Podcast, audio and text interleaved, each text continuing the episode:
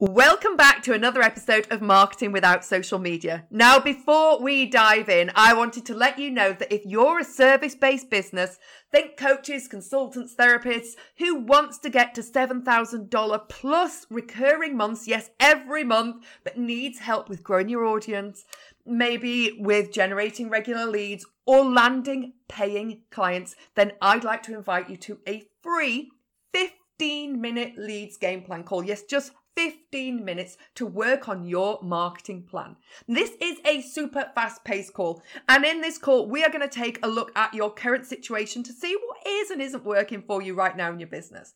We're going to figure out and identify what's possible for you and your business in the next six months and beyond. We're going to uncover the number one obstacle that is restricting your growth and holding you back right now. And finally, we are going to develop a three step action plan. Yes, three step action plan that will get you results in your business ASAP. Now, the session is free. It's 15 minutes. And all you have to do is head on over to vivguy.com forward slash game plan. Yes, that's vivguy.com forward slash game plan right now. Pick a day, pick a time that suits you, and let's chat. This episode is a shorty talking all about the top sales saboteur I see that comes up time and time again for my clients. So, we are going to dive in and untangle what's going on here to stop your sales calls being sabotaged.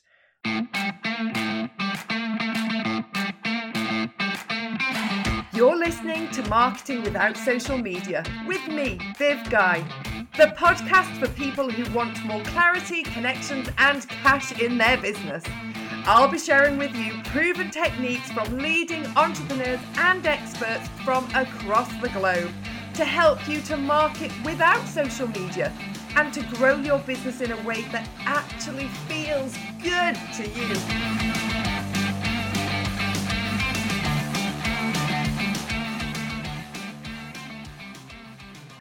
Okay, so what is the number one sales saboteur? Well, I absolutely believe it is the story that we tell ourselves.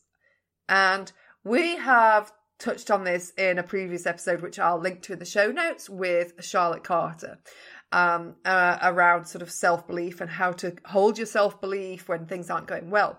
But what I want to talk about now is kind of what is the saboteur for our sales? And it's very much this story we tell ourselves that we don't sometimes realize we're telling ourselves.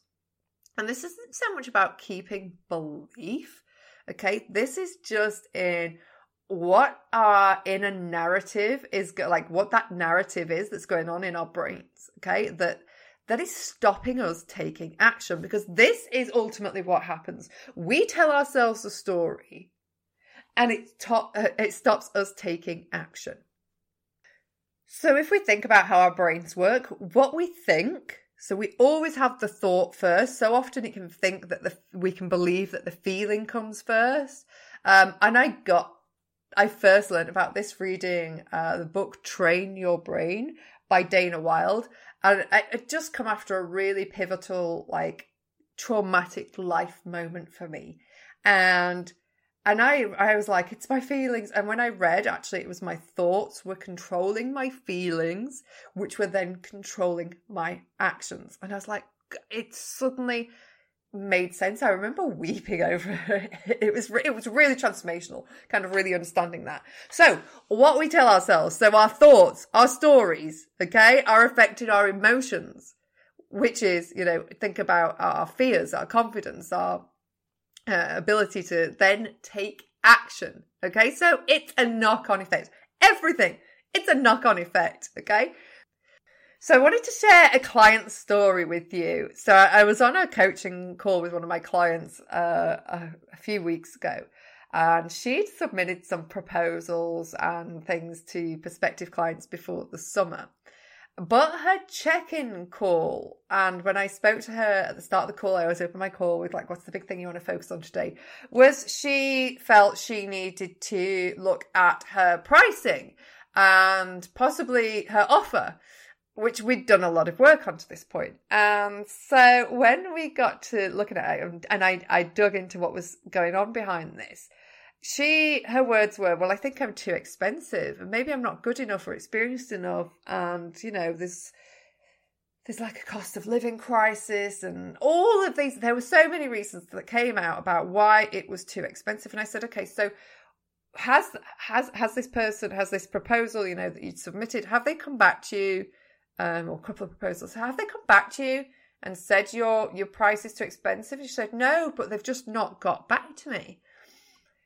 So I said, okay, let's just reframe this because right now you have created a story in your brain that the problem is your pricing. When we took a step back from this, okay, and really kind of looked at it, here's what was going on, okay? They hadn't got back after her first submission.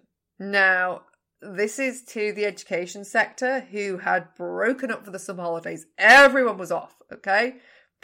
They had already pushed back a meeting because they were like, we're so busy at the end of the term. So people were off. You know, if you were in education, hell, those teachers, those academic, those lecturers, they are running for the door when the end of term comes. Why shouldn't they? They work damn hard, you know. Um, so they had gone, they weren't there. But in her, uh, so because she'd not had a reply on the back of this, because they'd requested it, for her, it was all about her price. And that tells me she wasn't feeling confident about her pricing. Um, so which goes back to my, my episode 36, where I talk about one of the, the key things that is stopping people from saying yes to you was all about one of the key things in the sales part of that was uh, not feeling confident about your offer. It could be your price, what you do, your deliverables. So there was something there around that. But what we talked about then was had she, number one, had she done any follow ups? No. She had not followed up at all. She'd not given them a clear call to action as to what action she wanted them to take that next step after receiving her proposal. So that's the first thing. What do you want them to do? Give them an instruction. Okay. Don't let people have to think. Uh, let them know when you're going to follow up if you're going to follow up. Okay. Do the follow up. You need to follow up more than once. Okay. And that's not being a pushy, um, shitty, spammy person. That is a genuine follow up. Hey, are you interested? If they're not, they'll say they're not. Okay. Uh, people are busy and they things can slip through the net. Um, especially you know if we, we've had this we've talked about neurodiverse with with abby rogers on the show you know uh, neurodiversity we've had it in our groups uh, we had a, a, training that we have within one of my uh, my group program on neurodiversity and you have to be aware that people who are, are neurodiverse um, and even neurotypicals like me stuff if it's not really kind of a feeling super urgent to you right now in the midst of all the other stuff you've got it's just going to fall to the bottom of your to-do pile and you forget. So actually you need to remind people and that comes in the form of uh, just a follow-up reminder a non-pushy not doesn't have to be an icky salesy sleazy kind of uh, follow-up so that was one of the things so she hadn't done a follow-up so that was obviously the um, the way to start rectifying that problem of not having heard. Let's do some follow ups. Let's put a call to action in in future. We also looked at the proposal she had submitted. And this was to someone she'd never had a conversation with. So she'd never been able to do that full diagnostic. So she was sending in something that may not have been relevant to them, fully relevant. So she had a general sense from their initial inquiry, but I would have said, I need to get on a call with you before I can do you a full proposal. Because not only does that help build trust with someone, you get to build, dig into and get a real deep dive into what's really going on. Because sometimes people can say, hey, this is what's going on, just like this client did, you know, for, for me, like, hey, it's my pricing, when actually that wasn't the problem at all. Um, you know, so we want to be able to have those conversations to really get to the real truth of what's going on.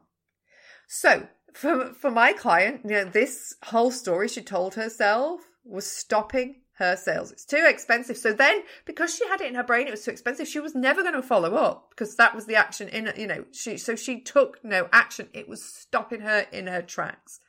Okay. She told herself this story. But actually, what about if we have a clear process in place? This is where our systems really come in. So we know we don't send a proposal until we've had a conversation.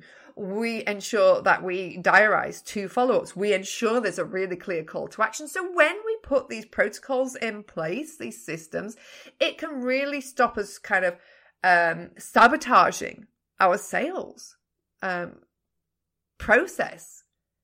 It can really stop us sabotaging our sales process.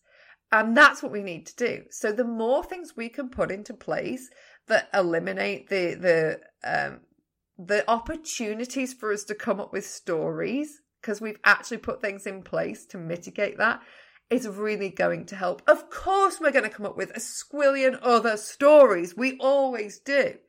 But again, that is about looking at our, our mindset and our uh, the way we are we are managing those stories. We want to really think about what is the narrative and how are we addressing that. If we find that we're stopping taking action, we want to be digging into what am I telling myself? And is this really the crux of the problem or is there something else behind this? Is there an action I could have taken that would stop me getting to this point of having this this narrative because maybe that's a step in our process our standard operating procedure or is there something else going on here that I need to talk through with someone but the story is important this is this is also another reason I'm a massive advocate for having conversations versus sales pages okay as you grow your business you know if you go multi-million kind of pounds or dollars of course you're going to rely on a sales page because you cannot necessarily have a conversation with everyone. Although, Taki Moore, multi seven figure uh, business owner, everything is through sell by chats and conversations. He has a team.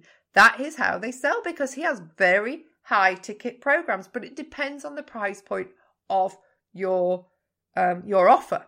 So let's talk about why conversations, okay? conversations are essential, in my opinion, when you're in your business, um, you know, when you're earlier on in your business.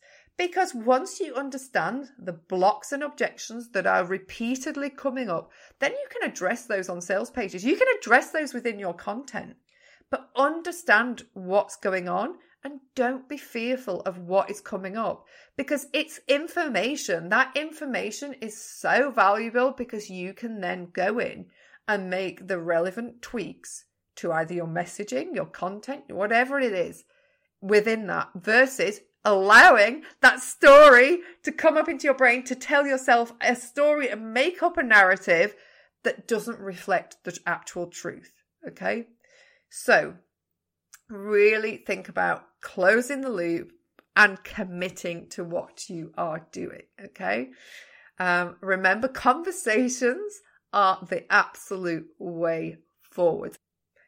So I hope you have found this episode useful, guys. So really do be switched on to what is going on, what story's happening. Sometimes where it's happening and we're not attuned and not kind of listening, but it's happening and it's impacting us.